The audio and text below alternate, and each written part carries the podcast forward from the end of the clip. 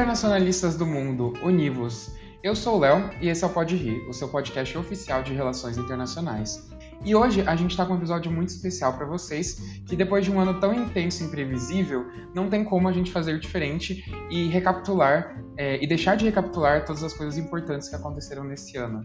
E para a gente ver que realmente não foi só de Bolsonaro triste que 2022 viveu. Não é mesmo, Bruno? Oi, gente, tudo bem? É, com certeza não foi só de, só de eleição que, que o ano se passou.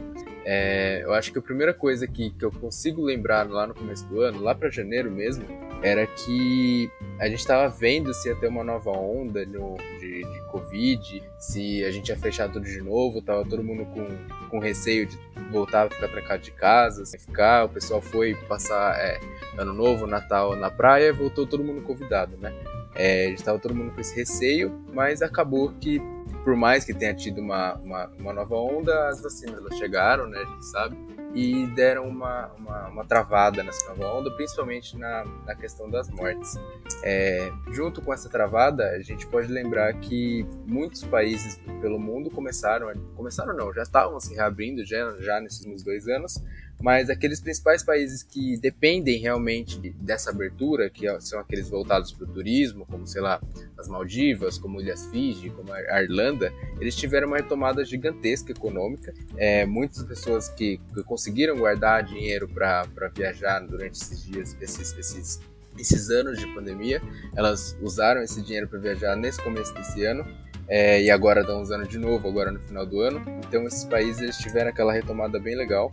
É, em contrapartida, outros países como, por exemplo, o Brasil, a gente sabe que o crescimento do PIB do, do, do país foi, foi pífio, né, pelo que, que, se esperava e o que sempre falavam, que ah, depois que reabrir vai tudo voltar normal, a economia vai bombar. A gente viu e vê que o, que o crescimento foi de 1,4% no, no ano inteiro, é, por mais que tenha reaberto, por mais que, que a gente não esteja todo mundo trancafiado em casa de novo, é, o crescimento foi, foi minúsculo do, do, PIB quando comparado com, com, outros países que também reabriram. É, e vale lembrar também que, por mais que a gente esteja falando que ah, tudo reabriu, tudo voltou ao normal, enfim, é, passou meio despercebido, a gente estava meio de, de, saco cheio de falar sobre, sobre Covid, a gente ia falando faz dois anos de Covid, mas só nesse ano a gente teve quase 200 mil mortes no Brasil pelo, em, em relação, é, relacionadas né, a, a ao Covid das quase 700 mil totais. Então, se a gente for pegar é, a divisão assim, é, por mais que a gente tenha vacinas, tenha é, reaberto tudo, a gente ainda teve um grande número de mortes é, e a gente fica pensando, imaginando que e se não tivesse a vacina? Imagina como, como, como teria sido esse ano é, se tudo tivesse reabrido e voltado, voltado normal não, é, novamente. falando de novo sobre vacinas, a gente, a gente viu esse, essa porcentagem de pessoas vacinadas, a gente teve um movimento bem bem difícil, né, quando, quando, quando, as vacinas saíram, de pessoas que não queriam se vacinar, de várias fake news postadas por diversos grupos políticos e, e não políticos também, falando diversas coisas sobre, sobre a vacina, sobre a eficácia, sobre virar jacaré, a gente sabe como a gente sabe o que teve. E no Brasil, felizmente, por mais que a gente tenha esses, esses grupos, inclusive do próprio governo, sendo contra, contrário à vacina, é, a gente tem aí quase que, que 80, 85, 84% da população está totalmente, entre aspas, né, vacinada com duas doses. A gente sabe que que acho que está na quarta ou quinta dose já, não vou lembrar, mas eles consideram que o totalmente vacinado seja duas doses. Então a gente está com uma, uma porcentagem bem alta, apesar da, da, da grande campanha é, política, digamos, sobre é, contrária à, à, vacinação, contrária à disseminação da. É, e outra coisa que que é legal comentar sobre o Covid esse ano, eu sei que a gente está tá de saco cheio, vou tentar ser rápido para falar sobre o Covid, é que pela primeira vez aqui no Brasil foi aprovado a, a venda de um antiviral, né, um medicamento, não uma vacina que seja contra o Covid. É, foi aprovado, começou a ser vendido é, como resposta emergencial lá no começo do ano para aquela nova onda que estava tendo, e agora no final do ano foi novamente é, reafirmado e aprovado. Para além do, da, da questão de, de, Covid, a gente teve também é, surgimento de novas doenças, Léo, se é, você quiser comentar um pouquinho sobre. Isso mesmo, Bruno. Esse ano a gente teve diversos comentários e diversas pautas sobre saúde mundialmente é, não só pela Covid, mas também por outras doenças que surgiram e que deram grande preocupação para os políticos internacionalmente. E uma delas foi a monkeypox, a varíola do macaco. Ela gerou muita comoção no começo do ano, gerou muita preocupação, medo de uma nova pandemia surgir, mas ela não irritou tanto quanto a Covid, não foi uma doença que é, se tornou, de certa forma, popular. Então, ela acabou ficando reclusa aí nesses primeiros meses do ano e depois as notícias começaram a parar de circular e principalmente quando se discutia isso, é, discutia-se né, sobre a varíola do macaco, existia um discurso muito, é, ainda muito homofóbico em relação ao método de se contrair a doença, então mostrando que realmente a gente não está preparado para discutir seriamente é, doenças sexualmente transmissíveis. É, e por conta disso, a gente precisa realmente aprimorar esses debates sobre saúde, coisa que a pandemia da Covid já mostrou pra gente, mas esse ano é, a questão da varíola do macaco deixou mais escancarado ainda. Outra questão também foi, é, como você já mencionou, Bruno, a questão da vacina. É, a vacinação e a descrença na vacinação, ela se tornou um tópico do ano, assim, foi uma das grandes questões, visto que, por exemplo, a poliomielite, ela começou, é, ela começou a retornar no Brasil, é, principalmente por conta da vacinação ter caído drasticamente durante os anos de pandemia, e isso é muito preocupante. Então a gente teve de novo esse debate que a gente já vem há, há décadas é, e há muito tempo realmente falando sobre a importância da vacinação, e é um debate que surgiu principalmente no Brasil por conta da polio, uma doença que já estava sendo é, já estava erradicada, já estava sendo considerada completamente erradicada, mas que vem retornada com muita força aí por conta dessa descrença na vacina. Então é muito interessante a gente ver é, que a vacinação tem caído, é muito triste, é uma realidade triste, mas ainda a vacinação da Covid tem sido forte, a vacinação da Covid, por mais que muitas pessoas tenham optado por não tomar a terceira e quarta dose, o que, novamente, é um erro, né? A gente tem que se proteger contra a Covid é, de tempos em tempos, então a gente vê que as pessoas ainda se preocupam, por mais que ainda haja essa resistência é, de algumas delas à terceira, à quarta dose e à vacinação de crianças. Então foi um ano que a fake news ela surgiu com muita força, um movimento que já vinha há algum tempo e principalmente a fake news em torno de vacinação, é, ela continuou com tudo nesse ano. Não dá para a gente negar isso de forma alguma. É verdade, Léo. É, e agora eu queria também mudar um pouquinho é, esse, o que a gente vem comentando, falando sobre, é, mudar bastante, na verdade, o, o assunto que vem comentando, né? É, eu queria lembrar que lá no começo do ano, pra, lá no final de fevereiro, dia 24, é, aconteceu uma coisa meio que, que, a, gente, que, que, a gente não esperava, se fosse, se fosse pensar é, em 2020, 2021, é, mas que ganhou a escalada dos conflitos né, lá, na, lá na Ucrânia, entre a Ucrânia e a Rússia, aconteceu e vem acontecendo, não, não terminou né, a escalada de conflitos, por mais que, que as notícias estejam focando muito nisso, principalmente depois das eleições, porque obviamente eles queriam focar mais do que no, cenário internacional, mas lá no dia 24 de fevereiro, é, o governo, governo e os militares russos deram início ao que eles chamaram de uma operação especial né, é, russa para desnazificar o governo e, e ucraniano é, como a gente sabe, é, foi visto, né, foi estudado que essa, esse casus belli né, da Rússia para cima da, da, da, Ucrânia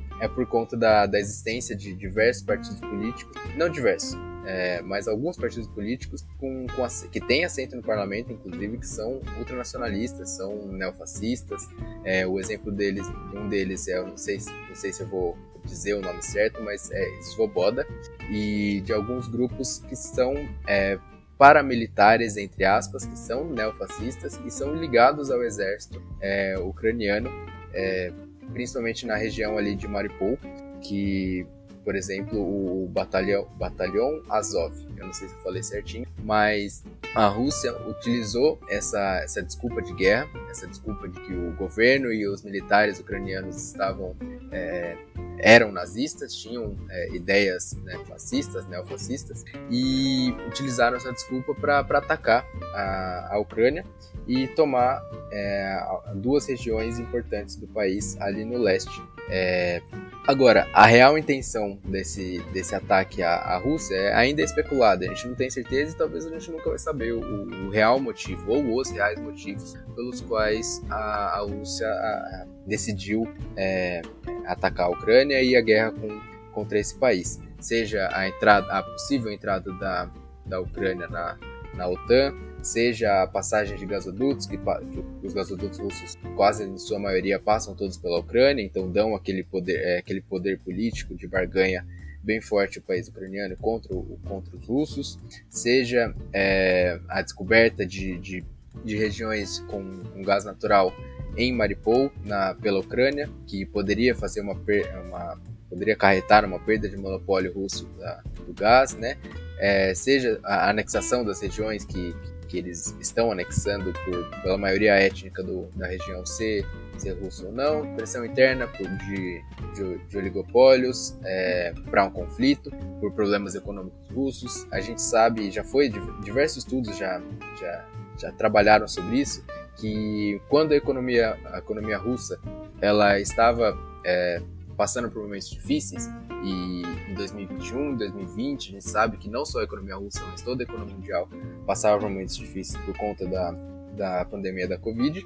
É, o, o, governo, a, a resposta do governo é procurar um conflito, procurar alguma coisa para culpar o motivo da economia tá, tá em frangalhos ou para tentar é, fazer com que a população não perceba essa, essa dificuldade econômica. A gente lembra da guerra da Chechênia, a gente lembra da, da, da guerra da Crimeia, é, guerra contra a Geórgia, todos esses, todos esses períodos a economia russa ela, ela não estava em seu, seu boom econômico e o governo pode ter utilizado, é, estudos indicam que sim, é, é essas guerras para tentar é, disfarçar né, esse, esse problema econômico russo. Bom, mas a gente sabe que, que, que a Rússia invadiu, isso é fato, e que ainda está tá rolando esse conflito e esse conflito ele vem gerando algumas consequências, né? A gente sabe que é, os dois países são dois importantes produtores de, de grãos, né, para o mundo inteiro. Então, países que dependem desse, desses grãos, como por exemplo países da África, que dependem dos grãos ucranianos para para sua alimentação. Eles estão passando por uma crise alimentícia é, muito grande e muitos eles eles pedem ajuda da ONU, pedem ajuda da União Europeia para que façam alguma coisa para parar a guerra, porque eles precisam do, dos grãos e precisam comer, precisam da, da, da comida para sua população. E esses impactos, né, eles são muito fortes na, na, na economia do, do país. É, e aí é, entra aquela aquela discussão de por que, que a União Europeia, por que, que, a, que, a, que a ONU, por que, que os Estados Unidos, eles não, não fazem algo para além de sanções econômicas, né? É, a gente sabe que, que, o principal motivo é porque eles não querem essa guerra, eles não querem comprar essa guerra contra, contra a Rússia, porque é, não, tem, é, não tem como ter uma guerra contra entre duas potências nucleares, né? A gente sabe que isso não faz sentido desde o início do, desde quando foi inventada uma arma nuclear. Falando sobre, sobre as sanções que, que eles estão que eles estão, estão, estão acontecendo, né, de fato. É, não está tendo uma, uma, guerra entre duas potências nucleares, mas eles estão tentando responder esse ataque russo de, de, de, algumas formas. E a principal forma são sanções econômicas que eles estão, que eles estão fazendo no país, desde de corte na, da Rússia do sistema financeiro, né, o sistema SWIFT, que isso ele impede o pagamento e a compra é, impede o pagamento russo e a compra de, de cidadãos, cidadãos, russos de, de moeda estrangeira. Isso faz com que aconteça uma, uma desvalorização no rublo, com que a, a, Rússia não consiga comprar, comprar, comprar coisas de basicamente todo o Ocidente, né? É, e para tentar driblar isso, a Rússia ela vem é, entrelaçando seus laços, né, aumentando seus laços com, com a China, que, que continua renegociando com a Rússia, principalmente porque, é, como a Rússia perdeu grande parte dos seus compradores, a China viu nisso uma oportunidade de comprar a, os produtos russos de maneira muito mais barata, porque ou a Rússia não vende ou ela vende para a China. Então, esse poder de barganha que, que a China ganhou é, é muito grande e, e, a China vem usando isso para comprar o petróleo russo a, a, preço muito abaixo do mercado ou comprar produtos muito abaixo do mercado e, e a Rússia tem que aceitar né, essa, esse preço chinês para não travar sua economia e aí sim é, desencadearam em algo muito pior para a economia russa do que já está acontecendo é, para além das sanções econômicas que, que ela vem sofrendo. Para além, de novo, de sanções econômicas, a, a OTAN né, e os países europeus eles vêm é, enviando armas para a Ucrânia e vem financiando né, é, a compra dessas armas pelo governo ucraniano desde o início da guerra. Eles não querem uma guerra entre eles, entre, entre esses países da OTAN e o país da, da União Europeia, entre eles e a Rússia, mas eles, eles querem é, que, que Putin não ganhe, não ganhe. E com isso, é, a alternativa escolhida foi o financiamento e envio de, de armas para para a Ucrânia, o que não é exatamente o que o presidente ucraniano queria. Ele queria realmente que, que as potências entrassem em guerra e ajudassem de fato a Ucrânia no campo de batalha, mas que é, é o fato desse, desse envio ser feito de armas, envio de dinheiro para a Ucrânia, é péssimo para a Rússia, porque é, a Ucrânia sozinha não conseguiria se defender da Rússia, mas a gente vê que com o auxílio é, militar e financeiro desses outros países, ela vem sobrevivendo, não diria vivendo, mas sobrevivendo é, essa guerra que virou uma guerra de, de, de atrito, guerra de guerrilha, que, que causa né, a perda inevitável né, de, de, civis, destruição de infraestrutura, essa, essa guerra de atrito que, que vem perdurando, né, que a Rússia não previa, é, vem, vem causando, causando é, enormes é, problemas para a população e não só para o exército ucraniano. Como eu disse, a Rússia não previa, ela pensava que a guerra seria rápida, inclusive é, um estudo que eu vi esses dias falava sobre como é, a Ucrânia se defendeu do dia 1, né, que é aquele dia que ela esperava, mas não esperava. Esperava, mas não estava pronta para a invasão russa.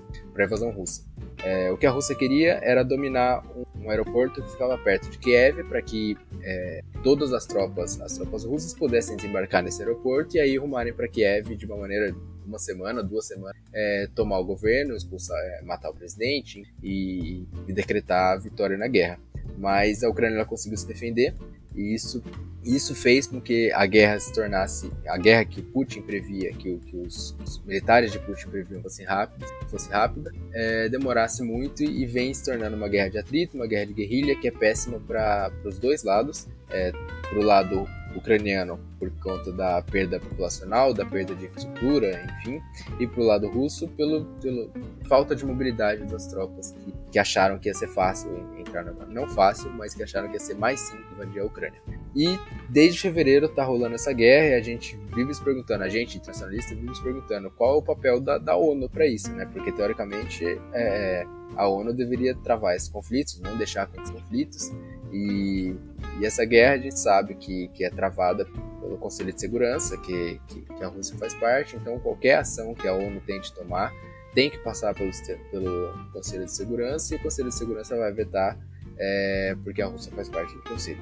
Então é, coloca aquela, mais uma vez, né, aquele, aquela, aquele questionamento sobre é, a eficácia da ONU e se realmente a maneira como foi pensada é, em 48 funciona nos dias de hoje. É, falando agora um pouquinho sobre o final, já falei bastante sobre, sobre, sobre a Ucrânia. É, no, agora, nesses últimos meses, a gente viu que, que a Ucrânia conseguiu se defender bem é, inclusive forçando o recuo de tropas russas para a posição de defesa, né, na, nas duas regiões que, que estão 90%, 95% tomadas pelos russos, e forçaram né, as tropas russas de voltar, e agora quem está atacando, teoricamente, são os ucranianos para tentar retomar. E, e, isso provou que, que, que, aquele, que os militares de Putin, que os estrategistas que pensavam que a guerra ia ser ia ser fácil, ia ser tranquila, é, deram um tiro no pé, né? Pensaram que ia ser tranquila, mas agora quem, quem tá tendo que se defender é a Rússia. E mais uma vez vai ser aquela guerra chata, guerra de atrito, guerra que demora, de, de táticas de guerrilha, guerra urbana, né? Que demora muito para se avançar e tem enormes perdas, tanto de militares quanto de estrutura e no meio do caminho. Por fim, é, é, um dos motivos pelo quais acredita-se o Putin ter, ter invadido a, a Ucrânia foi a, a, temer que, que esse país ele adentrasse na União Europeia, adentrasse na OTAN, e um golpe para os planos que a Rússia tinha de bloquear a entrada da, da Ucrânia na, na OTAN, principalmente, foi, foi dado quando a, a Suécia e a Finlândia eles aderiram à OTAN.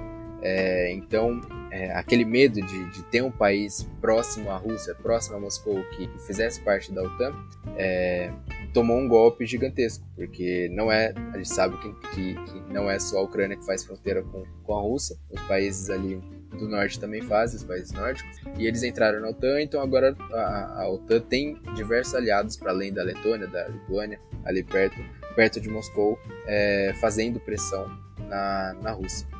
E para além disso, é, agora, além dos reflexos na, na, na questão dos cereais, a gente sabe que tiveram reflexos na, na Europa e grande parte do mundo quando é, esses países eles pararam de, importar o, o, gás russo. Esses países eles dependem do gás russo tanto para calefação quanto para a indústria. Enfim, a, a Alemanha depende 80% da, da, da, indústria deles dependem do, do gás russo para funcionar. E eles tiveram que parar essa importação é, por conta da, do conflito e isso causou e vem causando é, uma inflação de, de preços, uma, uma, retomada mais lenta é, econômica dos países pós, pós pandemia, né?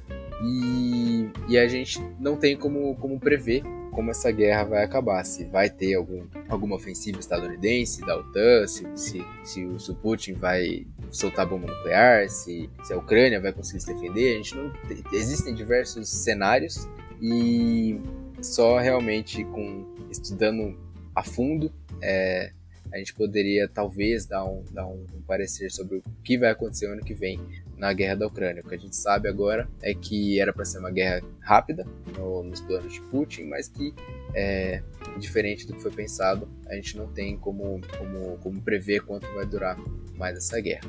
Bom, falei demais, é, foi um monólogo, Léo. É, aconteceram outras coisas no mundo para além da, da guerra na Ucrânia, energética, enfim, você quer comentar sobre? Bom, mas é, esse ano realmente a questão da Ucrânia tomou conta da, da mídia internacional, foi o assunto da vez, mas tiveram outros assuntos muito importantes que também aconteceram. É, eu vou dar uma passada um pouco ampla assim por algumas coisas interessantes que a gente precisa prestar atenção para o ano que vem, mas a princípio eu tenho um foco também que foi um foco que tomou a conta da mídia é, nesse segundo semestre. Bom, mas para é, falar especificamente desses pontos mais gerais, a gente teve esse ano, então, o cessar-fogo na região do Tigré, que era uma região que estava separatista é, da Etiópia, que estava ocorrendo realmente um genocídio da população é, que ali ficava por conta de um conflito é, financiado tanto pelo governo do, da Etiópia quanto pelo governo da Eritreia. Então, é um conflito que estava acontecendo, um genocídio que estava acontecendo desde 2020 e que teve o início do encerramento com o cessar de fogos aí e o começo das negociações pela paz é, que aconteceu agora no final do ano, agora em novembro, e é um assunto que a gente pouco discute que a gente pouco sabe. A gente também teve, é, nesse ano, diversos protestos em Bangladesh, então é outra coisa para a gente ficar atento para o ano que vem. A gente teve é, protestos por conta na alta dos preços é, de combustíveis, a gente teve protestos contra o governo. Então, por mais que a gente tenha focado aí na questão é, da Ucrânia e, e, da Rússia, a gente tem diversos é, atores importantes aí com temas muito interessantes para esse ano que a gente precisa realmente discutir. É, para além disso, a gente também teve é, um tema muito importante que foi a questão da Tunísia esse ano, em que protestos também, a gente vai ver, como eu vou falar, que protestos realmente tomaram conta é, do cenário político internacional desse ano. E se você quiser saber um pouco mais sobre o que aconteceu na Tunísia esse ano, tem um episódio especial, inclusive comigo, é, falando sobre isso é, nessa última temporada. Então, volta lá que vocês vão ver certinho o que aconteceu com mais detalhes. É, mas minha ideia aqui, então, é focar nos protestos do Irã. É, em 16 de setembro, a Mahsa Amini ela foi assassinada, assassinada brutalmente pela polícia da moralidade é, no Irã.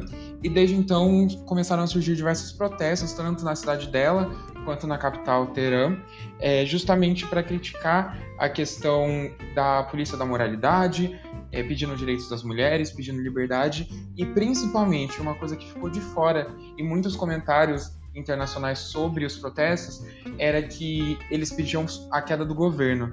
Então não era simplesmente um, uma luta é, apenas das, das mulheres, mas era uma luta de fato da nação toda a favor da, da queda do regime, da queda dessa brutalidade.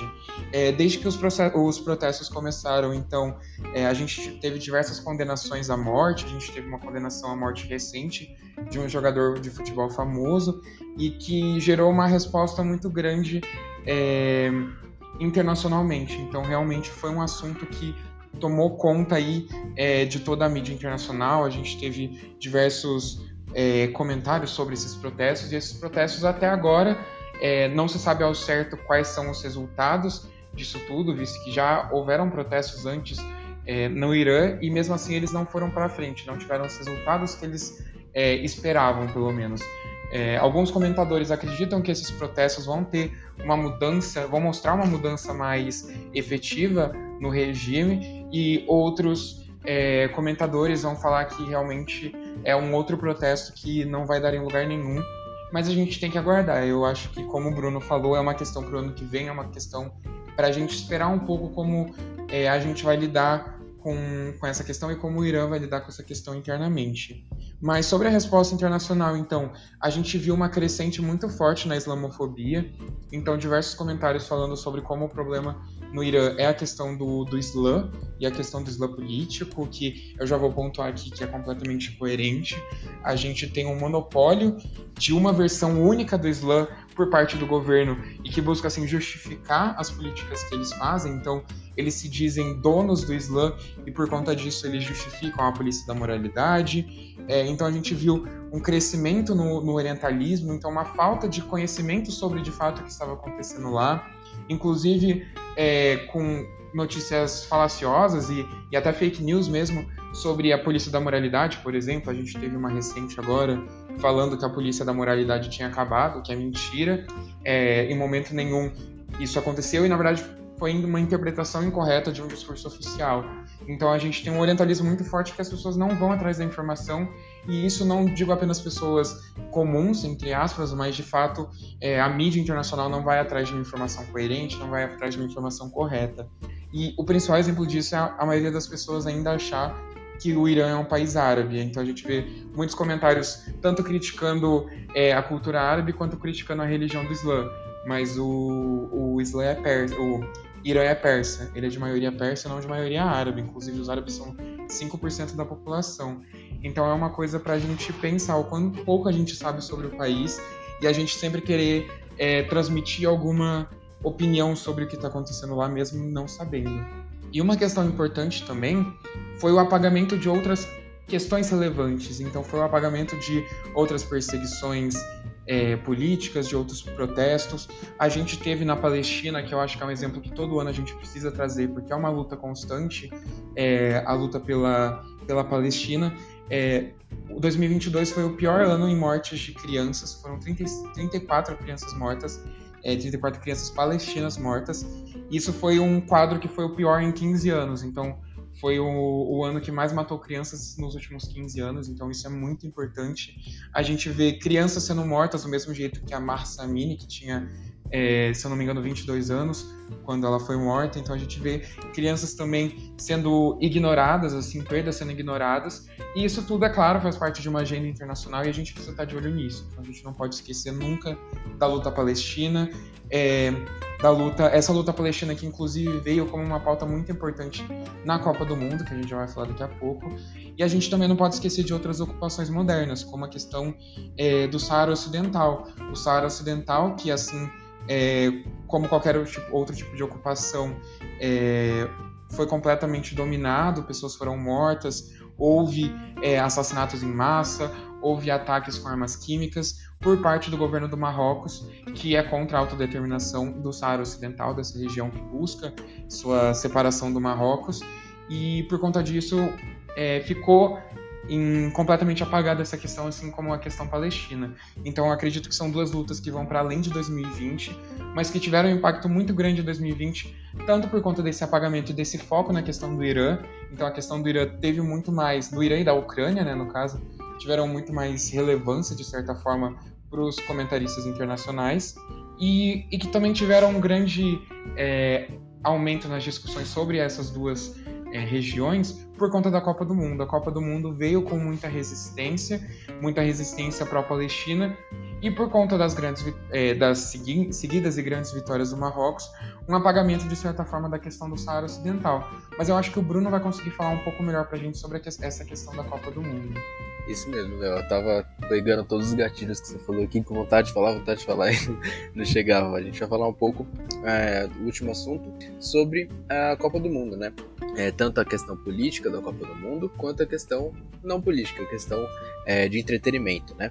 É, mas eu queria começar falando sobre, sobre a escolha, né? A escolha de onde seria a Copa do Mundo. É, a gente sabe e vê isso desde os escândalos que aconteceram, não, não lembro exatamente o ano, mas é, aconteceram escândalos na FIFA, de corrupção, escândalos diversos, é, dentro da, da instituição é, da Federação né, Internacional de Futebol e a escolha da, do Catar como, como sede da Copa do Mundo levantou de novo essa, essa problemática da, da corrupção na, na, instituição, não só na instituição, mas também na corrupção em geral de, de, de organismos internacionais. Né? É, colocou em, em pauta se, se realmente essa escolha ela foi democrática, porque teoricamente a FIFA estava lá, né, existe né, para democratizar o acesso ao futebol, para que seja uma, um entretenimento para todos e que todos tenham acesso a, a, a, poder assistir um jogo da Copa, poder torcer para a sua seleção, para a, a, ser, é, ser representado né, numa Copa do Mundo. E a escolha do Qatar é, colocou diversos pontos de interrogações sobre né, será que realmente essas pessoas que comandam, as pessoas que, que escolhem é, o local da Copa do Mundo, que escolhem é, as, os jogadores que vão para a Copa do Mundo, enfim, toda essa, essa, essa parte burocrática de, do futebol, se ela realmente ela é democrática, se ela realmente é faz a participação popular faz sentido, se, se, a, gente, se a gente mesmo tem voz no, dentro do futebol. É, é até, um, até um, uma indicação de um documentário da Netflix que é, chama FIFA Undercover, que fala sobre o início dessa. dessa o início não, mas é, o início dos estudos dessa corrupção na FIFA, que inclusive é, no documentário, é, nos primeiros episódios, ele, ele fala bastante sobre um brasileiro, que quando ele virou presidente da FIFA, que começou essa, essa, essa problematização da, da, da corrupção, que, que ele fazia com, com os patrocinadores, né? Mas, enfim, voltando um pouco mais na, na, na questão política, é, houveram diversas polêmicas para além da escolha do Qatar, mas também pra na, na, na, hora da construção dos estádios, de violações de direitos humanos, de diversas mortes que ocorreram de imigrantes que, iriam, que foram trabalhar no Qatar, porque é, a população do Qatar, a população qatari, ela é, é muito reduzida, então eles precisaram de, de muitas pessoas, muitos imigrantes, principalmente vindo da Índia, vindo do Bangladesh, vindo do Paquistão, daquele, da, dos países mais a, a leste, para trabalhar na construção civil, para preparar o país, né? É, que te, tinha o dinheiro, mas não tinha a mão de obra para fazer essa, esses estádios. E as pessoas elas foram tratadas não como pessoas, né? Houveram diversos, é, é diversas ONGs que, que que, que denunciaram como essas pessoas eram tratadas, diversos, é, diversos comentaristas do mundo todo, do mundo todo falando sobre, sobre essas violações. Inclusive, é, alguns países eles boicotaram é, a Copa do Mundo. Chegou a, a chegou-se a se comentar sobre uma, um boicote geral da Copa do Mundo, boicote à FIFA, mas que, que não foi para frente, sabe? Porque é, as confederações nacionais elas têm é, um laço muito grande com a FIFA e esse laço é um laço de corrupção que a gente sabe que, que existe há muito tempo. Continuando na parte política na Copa do Mundo, para depois a gente ir para entretenimento, para finalizar de uma maneira mais, mais tranquila. É, teve uma, uma polêmica é, interessante no, no, início da Copa, que foi com a Budweiser, que é a patrocinadora oficial do, a cerveja que patrocina a, a, Copa do Mundo. E como a Copa do Mundo ela foi no Catar, que é um país que, que se não me engano, eu posso estar tá, posso tá falando besteira, mas eles a, a cultura deles é, proíbe a venda de bebidas alcoólicas. Léo, você quer falar um pouquinho sobre isso? Você, quer, você sabe mais? Quero, tá falando besteira. Mas assim, é, é, eu vou fazer um gancho, porque é uma besteira que, que na verdade não é tão besteira assim. A gente a gente tem uma. O conhecimento que chega pra gente leva a gente a pensar isso realmente, né? Então, não, de maneira alguma falando que você está pensando algo que é estupidamente errado, é algo que as pessoas realmente não entenderam ainda. E é um comentário, inclusive, já deixo indicação também, que foi feito pela Fabiola Oliver na nossa live com ela sobre a Copa do Mundo, que é justamente essa questão da, da bebida alcoólica, né? É, muitos países não permitem a bebida alcoólica em estádios, é, como o Brasil não permitia antes de 2014, e, como a Rússia também não permitia, mas a FIFA, junto com todos esses escândalos, de certa forma levou, obrigou é, esses países a aderir a isso, e o Qatar lutou contra. Mas por que, que o Qatar lutou contra? Não é tanto por conta dessa questão cultural, mas é, porque de fato no Islã as pessoas não é, não bebem cerveja, né? Elas não bebem álcool. Isso, mas isso vai da escolha pessoal e da interpretação pessoal de cada um, né? Como sempre, é uma religião plural. Mas foi pelo fato de que o país é um país, como você disse, muito pequeno, tem muito, muito poucas pessoas lá dentro. Então, se você tiver um problema é, sanitário por conta do álcool, se tiver um problema de saúde por conta do álcool, é, e for um problema generalizado, não tem hospital para atender. Então, era muito mais fácil tirar o risco de algum problema de saúde por conta do álcool do que de fato é, do que de fato permitir o álcool e levar esse risco para frente, porque tem muitos poucos hospitais no Catar.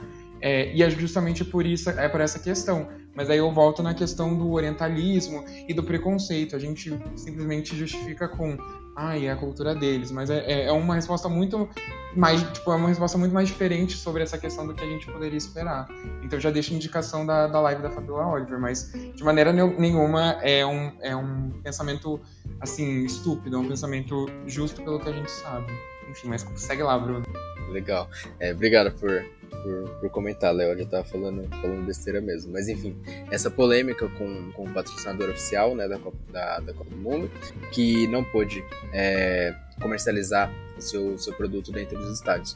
É, e isso fez com que, que, que, a FIFA fosse, se não me engano, ela está sendo processada pela, pela Budweiser, apesar do, da, da FIFA não ter não ser a FIFA que proibiu, ter sido o, o país sede, né? É, um pouco mais sobre a questão política, para depois a gente ir para entretenimento. O Léo falou bastante sobre os protestos que ocorreram pelo mundo, e dentro da Copa do Mundo a gente viu isso também. É, houve uma, por mais que pequena, houve uma, uma certa mistura de, de, futebol e política. É, jogadores é, iranianos deixaram de cantar, cantar o hino do país no, no primeiro jogo da Copa, por conta do, dos protestos que ocorreram, é, que o Léo comentou antes é, os jogadores alemães, é, alguns deles queriam utilizar uma, uma braçadeira de capitão com as cores da bandeira LGBT, é, não chegou aí para frente por conta do, do boicote de, de, parte desses jogadores, por medo, enfim, de, de serem, serem taxados pela federação. É, e, é, é, o histórico, né, a histórica vitória da, da Argentina sobre, sobre a França do, do, do Lionel Messi, que é um jogador que é muito comparado com o seu antecessor, que é o, que é o Maradona. É, ele se igualou, né, é, como campeão de uma Copa do Mundo, assim como Maradona. A gente lembra que, que Maradona ganhou em 86 é, com, aquele, na, com aquela partida, né, é, muito emblemática entre, entre Argentina e Inglaterra, que, que trouxe é, elementos de fora, elementos políticos da, da disputa pela, pelas Maldivas que estava acontecendo na época. É, houve, houveram também nesse, houve, houve na verdade, nesse, nessa Copa do Mundo de 2022 alguns confrontos também emblemáticos, para além de, de da, da, Argentina contra a França. Tivemos a, a França contra a Inglaterra, que a gente poderia trazer a questão da Guerra dos 100 Anos. Tivemos Irã contra os Estados Unidos, que a gente poderia trazer é, a questão política do, é, dos dois países, que sempre foram, foram rivais políticos. Tivemos a questão do, do, do Marrocos, sendo um país, um país árabe e é o primeiro país, né, é, africano a chegar numa semifinal de Copa do Mundo, que eliminou ex-potências colonizadoras que colonizaram e tiveram influências grandes é, no governo do, do, Marrocos antigamente, Portugal e Espanha. É, alguns dos, dos, dos, jogadores de Marrocos eles levantaram a, a bandeira da Palestina no final da, final de, algum, de alguns desses jogos, eu não lembro qual jogo exatamente, mas como o Léo disse, é uma questão muito seletiva, né? Assim como eles levantavam a bandeira da Palestina, é, seria interessante também que eles, colocar, que eles colocassem uma bandeira é, do Saara Ocidental que, que, que, o Marrocos ele, ele está em conflito com, né? Para finalizar, vamos falar, para não deixar só questão política, política, política, RI, enfim, falar um pouco sobre, sobre os resultados do entretenimento, enfim, é, o desenrolar dessa, dessa Copa do Mundo, que foi, foi, foi bem divertido de assistir, eu gostei muito de assistir, eu gosto bastante de futebol, eu gostei. É, tivemos a eliminação de, de, países favoritos logo na primeira fase. Alemanha, Bélgica, Uruguai foram todos eliminados por, por países menores, como o Japão, como Marrocos, que não tinham tanta, tanta mídia para cima deles, né? Além do surpreendente Marrocos, chegado na, na, na semifinal. É, e o Brasil, a gente sabe que, que foi uma decepção, né? É, enfim, não vou, vou entrar em detalhes sobre opinião pessoal, mas foi uma decepção. A gente esperava que, que esse ano era o ano de nosso de ganhar a Copa. A gente tinha uma seleção muito forte, é, jogadores extremamente preparados, mas que talvez por um reflexo do, de trabalho, enfim, eu não, não sei exatamente, não estou aqui para apontar dedos, é só para comentar, que a gente não chegou na, nessa final, não ganhamos nessa final, fomos eliminados no jogo horrível contra, contra a Croácia, que é uma seleção muito menor, e foi decepcionante, né?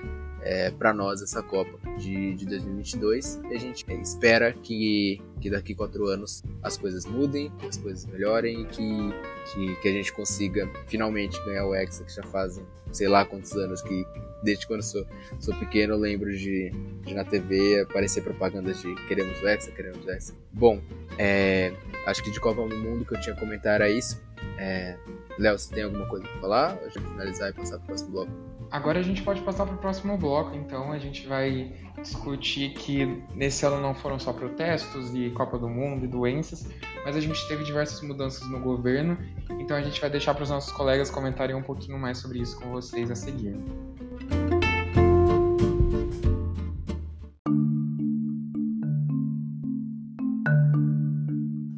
Bom, gente, agora vamos fazer o segundo bloco né, dessa nossa retrospectiva. E aqui eu sou a Ailton e estou aqui com a Giovana junto para a gente continuar nessa recapitulação do que aconteceu né, em 2022. Oi, pessoal, aqui é a Giovana e bora lá para o segundo bloco do, do, episódio. Bom, e como no, né, no, primeiro bloco foi falado bastante né, sobre as guerras, os conflitos sociais, né, até um pouco do entretenimento com a Copa do Mundo, a gente vai começar falando sobre agora sobre as mudanças né, de governo, os conflitos, né, as tensões políticas que aconteceram em 2022, começando pela situação na Itália, que foi, foi um ano de eleições na Itália, de eleições para primeiro-ministro, de eleições né, no parlamento, e que acabou com uma vitória, né, uma consolidação da extrema-direita no país. A, a primeira-ministra que foi eleita foi a Giorgia Meloni, que é uma das principais representantes né, da ideologia de extrema-direita no país, inclusive ela é fundadora de um, um dos grandes partidos dessa ideologia na Itália, que é o Fratelli d'Italia, e o seu partido, né, em coalizão com outros partidos né, de extrema direita de direita em geral, eles também conseguiram a maioria no Congresso para realizar esse governo. Isso mostra né, que o, a, agora a extrema direita tem um grande poder na Itália, mas também na União Europeia como um todo, né, sendo que a Itália é um dos principais países, uma das principais economias do bloco, que está passando por uma crise. Isso é, também pode ser um dos fatores que levam essa ideologia se consolidar. E esse fenômeno que a gente viu na Itália é algo talvez até inédito em outros grandes países da União Europeia, como por exemplo na França, onde há né, uma, um avanço da extrema-direita com representantes eleitos, com, com né, pessoas adeptas, mas que nas eleições, por exemplo, a presidente, primeiro-ministro, em países assim, o representante da extrema-direita não vence ou os partidos não conseguem maioria no Congresso, apesar de ter alguns representantes eleitos. Já na Itália, não. Realmente, realmente uma candidata de extrema-direita foi eleita primeira-ministra e seu partido, né, uma colisão de direita, conseguiu maioria no Congresso. Ou seja, essa ideologia agora está bem consolidada na Itália e na União Europeia como um todo. Essa foi uma das grandes né, mudanças políticas que ocorreram em 2022, que claro que em, 2020, em 2023 agora vamos ver muitos reflexos disso. Pois é, Israel também passou por algumas mudanças de governo semelhantes. Em novembro, os israelenses voltaram às urnas em menos de cinco anos para eleger o seu novo parlamento. Em 2021, Benjamin Netanyahu havia sido derrotado por uma coalizão de oito partidos após ter sido primeiro-ministro do país por 12 anos consecutivos. A aliança composta por partidos de esquerda, direita, centro e, formação, e uma formação árabe chegou ao poder em junho do ano passado, após escândalos de corrupção do então premier virem à tona. Porém, a aliança nunca conseguiu se consolidar estavelmente no governo devido às divergências políticas entre seus membros, principalmente no que diz respeito ao conflito Israel-Palestina. Com a saída de muitos deputados do governo ao longo de 2022, justamente por conta dessas divergências, o presidente israelense Isaac Herzog convocou uma nova eleição.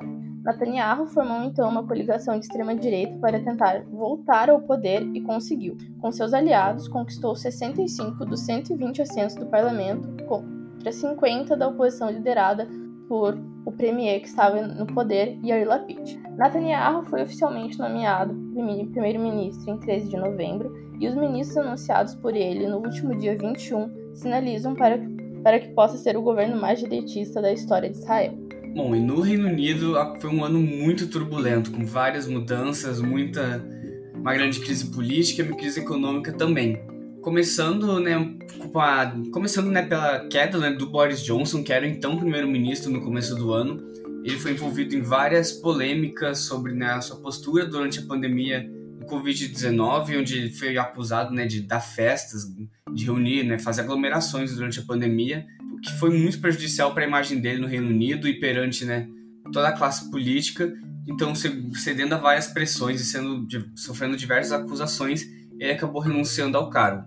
Então, né, o Partido Conservador, que é o seu partido, que é o partido que venceu, né, tem a maioria no Congresso no Reino Unido e, portanto, né, nesse sistema é o partido que elege, que indica o primeiro-ministro, acabou votando, acabou né, na sua eleição interna indicando Liz Truss para fazer para ser a nova governante do Reino Unido.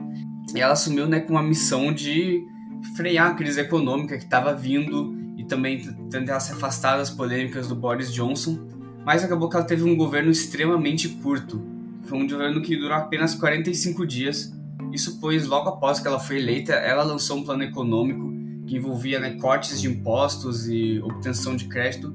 Foi um plano considerado né, muito talvez radical, que foi muito mal recebido pelos britânicos e por políticos, inclusive do seu próprio partido. E com uma crise vindo, ela começou a sofrer também muitas pressões novamente. Então, após 45 dias de governo, ela renunciou, né, cedendo às pressões. Então, novamente, o partido fez uma outra eleição interna e elegeu sua, o seu sucessor, que foi o bilionário Rishi Sunak, que é um ex-ministro das Finanças do Reino Unido o Rishi Sunak ele tem uma origem indiana, né? E sendo assim, ele se tornou a primeira pessoa não branca a governar o Reino Unido, ou seja, a ser o primeiro-ministro britânico. E de novo, né? Sua principal missão foi recuperar a economia britânica, ele sendo um ex-ministro né, das finanças e que tem muito a ver também com o mercado, sendo né, que é um, um bilionário, empresário. Esperou-se né, que ele poderia cumprir esse objetivo, pois a crise no Reino Unido é realmente muito forte desde, desde o Brexit, né, vários anos, alguns anos atrás, o Reino Unido já vem sofrendo baques econômicos e é claro que após a pandemia isso acentuou muito mais. E em 2022 o Reino Unido talvez seja até agora o pior ano para a economia britânica. A inflação no Reino Unido atingiu 10%, né, que é um, sua maior alta em 40 anos, ou seja, a maior crise nas últimas décadas do Reino Unido. E junto a isso, a, a desvalorização da moeda, da libra esterlina, também foi muito acentuada. Isso fez com que o seu valor fosse pela primeira vez na história superado pelo dólar, ou seja, a libra teve, teve um valor menor que o do dólar né, no mercado internacional, no câmbio, pela primeira vez na história. Isso mesmo com os Estados Unidos também estando em crise, mostrando quão profunda e quão sem precedentes é essa crise do Reino Unido, com uma inflação muito alta e uma moeda muito desvalorizada. E ainda né, no meio disso, no meio de toda essa turbulência política, ocorreu a morte da rainha Elizabeth II aos 96 anos. Ela acabou né, sendo sucedida então pelo seu filho, o, agora o rei Charles III.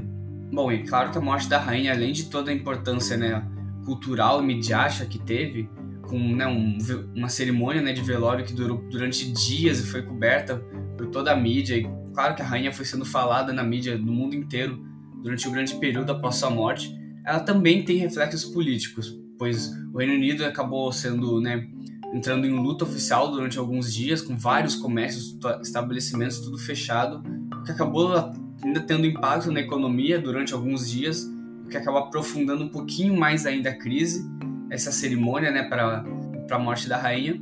E também isso tem um efeito grande na Commonwealth, que é a comunidade de uma comunidade política que envolve eh, o Reino Unido e suas ex-colônias e da qual a rainha era talvez a grande defensora durante todo o seu mandato até hoje, mesmo com a, essa comunidade vendo-se enfraquecendo alguns alguns anos já, alguns países saindo, outros querendo sair, a rainha ainda tentava defender e manter essa comunidade aberta, mas agora com a sua morte com a, e com a sucessão do seu filho, isso fica ainda mais difícil. Já começaram movimentos para países se desmembrarem, para essa comunidade talvez sumir nos próximos anos. Também o rei Charles não parece ser tão defensor dessa comunidade como foi né, a sua mãe, a monarca anterior. Inclusive, né, esse foi um tema dos nossos episódios do Pit Stop Global, então recomendo que vocês ouçam para talvez saberem mais sobre esse tema da morte da rainha com a Commonwealth, mostrando que essa, esse evento foi ainda mais um catalisador de toda a crise política e econômica que o Reino Unido viveu nesse ano.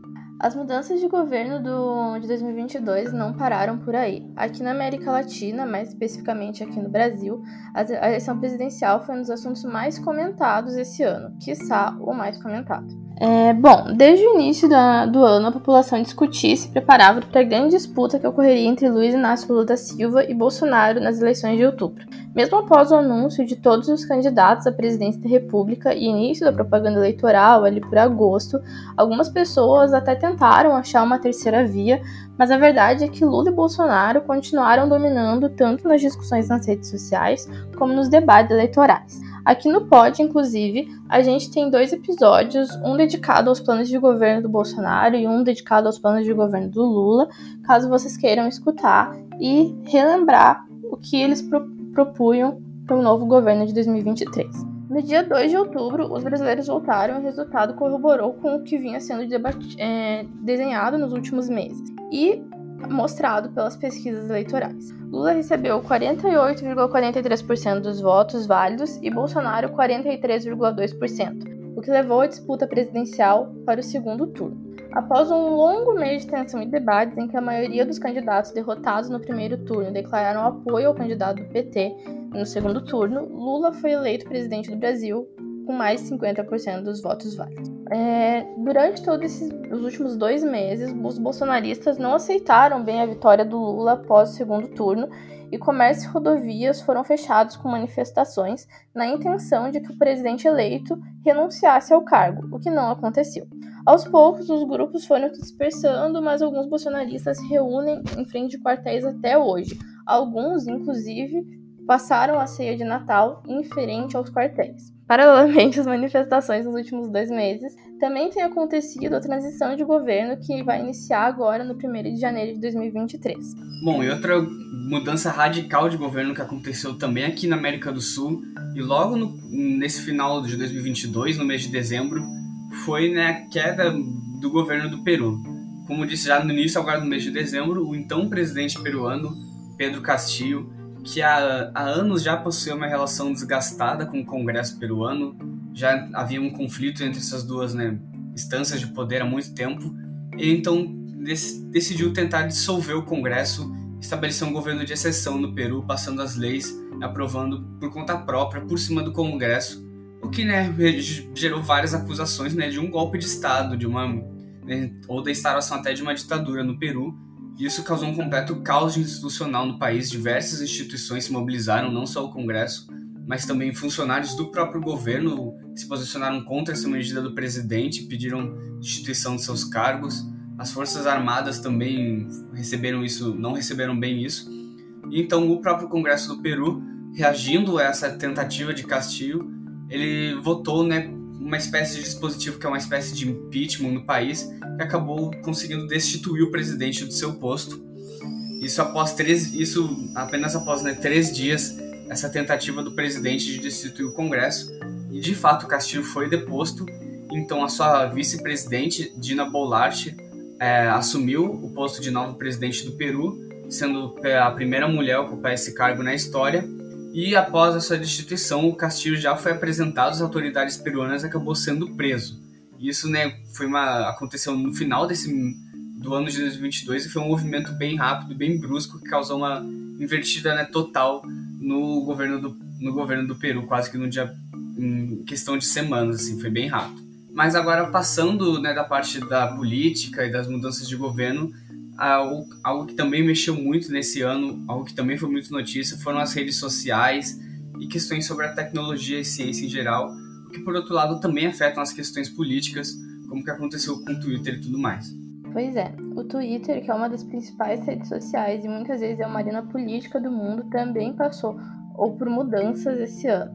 Em outubro, o Elon Musk, o Elon Musk comprou o, a rede social por 44 bilhões de dólares após uma negociação que durou cerca de seis meses e que incluiu até um processo judicial para conseguir concluir a compra. Bom, tudo começou ali por março e abril desse ano, quando Musk já tinha adquirido algumas das ações principais da, da, da rede social e era, inclusive, um dos maiores acionistas individuais da empresa. Ele estava prestes a adquirir um lugar no conselho executivo da companhia, mas desistiu, colocando em, fazendo em troca uma oferta de compra da empresa. Essa proposta de compra que ele fez para, para, para, comprar, para comprar o Twitter era justificada pela intenção dele de ter uma, um lugar em que as pessoas pudessem ter liberdade de expressão, já que ele considerava que as políticas de moderação do Twitter eram muito. A negociação passou por idas e vindas e, obviamente, acabou ganhando a atenção dos próprios usuários do Twitter, até porque o Elon Musk e o presidente executivo do Twitter, o Parag Agrawal, a Gravai, anunciaram cada etapa da negociação em suas, em suas respectivas contas na rede social. De um lado, o dono da Tesla acusava o Twitter de não disponibilizar os dados sobre as contas, as contas falsas existentes na plataforma e chegou a desistir da compra durante o processo. Do, do outro, o presidente executivo do Twitter e os demais representantes da empresa alegavam que essas acusações eram feitas para reduzir o valor da compra e que a tal desistência era uma quebra do contrato que eles vinham estabelecendo. E as duas partes acabaram entrando na justiça para resolver esse impasse. Em outubro, a compra da plataforma foi concluída e divulgada por Musk em seu Twitter de uma forma tanto peculiar, que já é, de certa forma, comum para Musk. Ele postou um vídeo dele chegando na sede da empresa com carregando uma pia e com a frase Let that sink, let that sink, sink in. Sink em inglês significa pia, mas nessa expressão especificamente quer dizer deixe a ficha cair ou se, se acostume com essa ideia. Os, usuários da rede social não acreditavam mais que Musk fosse adquirir de fato o Twitter e ficaram preocupados com as mudanças que estavam por vir. Muitas pessoas chegaram até a criar contas em uma rede social parecida, a Ku, mas a migração de uma plataforma para outra não se, não se concretizou até o momento de fato. Musk já demitiu todo o antigo corpo executivo da empresa e recentemente incluiu uma ferramenta de, quanti de quantidade de visualizações dos tweets, o que não agradou muitos usuários. Bom, um dos outros né, destaques desse ano nessa área da tecnologia e ciência não, é, não tem muito a ver com Elon Musk, mas foi as fotos né, divulgadas do telescópio James Webb. Que esse, esse, esse telescópio ele foi lançado no final de 2021 para tirar fotos né, de galáxias, de planetas com uma definição muito boa, né, maior do que qualquer definição e nitidez dessas imagens que a gente teve até hoje. Mas essas primeiras imagens foram divulgadas realmente apenas nesse ano. A primeira imagem que ele acabou divulgando foi de um agrupamento de galáxias com uma definição, né, uma nitidez ainda nunca vista, e também foram reveladas novas imagens de planetas como Netuno e Marte de uma forma também muito nítida. Foi um grande avanço em relação aos telescópios anteriores e nos ofereceu novas visões, novas, novas perspectivas sobre o espaço que a gente ainda não tinha visto. E né, o telescópio ainda está no espaço, ele ainda vai divulgar novas fotos, mas em 2022 foi o seu primeiro, né, foi o começo dessa, dessas divulgações que já mostraram né, algo muito novo e muito impactante.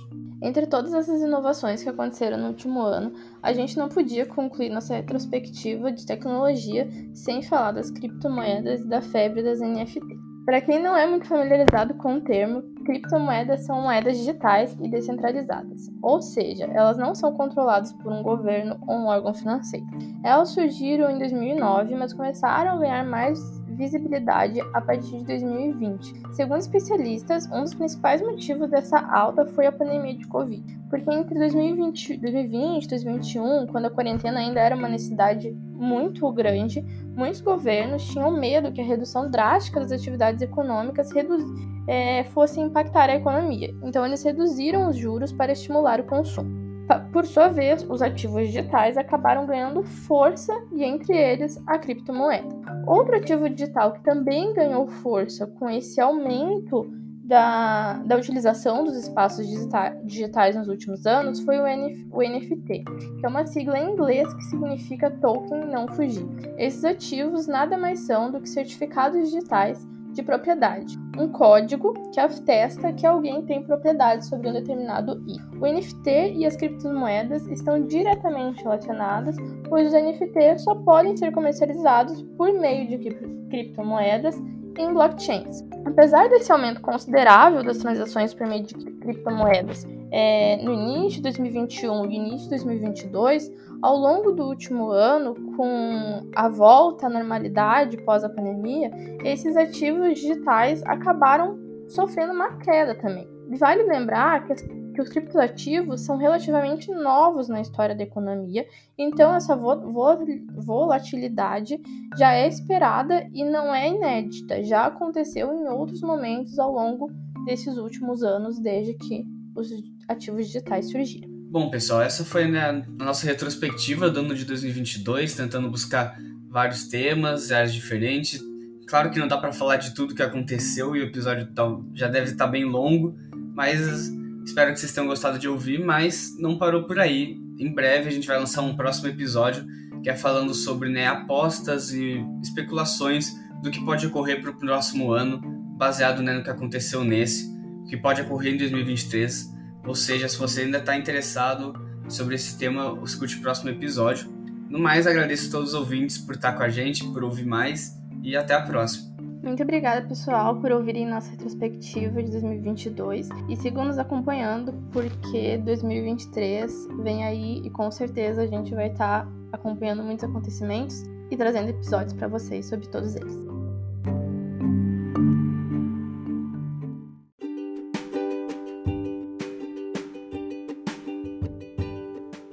Obrigado por ouvir mais um episódio do Pod RI, um projeto realizado em conjunto com o LABRE, o Laboratório de Relações Internacionais da Unesp de Franca. Para mais informações, curiosidades, memes ou episódios, siga a gente nas nossas redes sociais. Para além disso, não esqueça de dar uma olhadinha aqui na descrição do episódio, onde a gente sempre deixa alguns links relacionados ao tema da vez.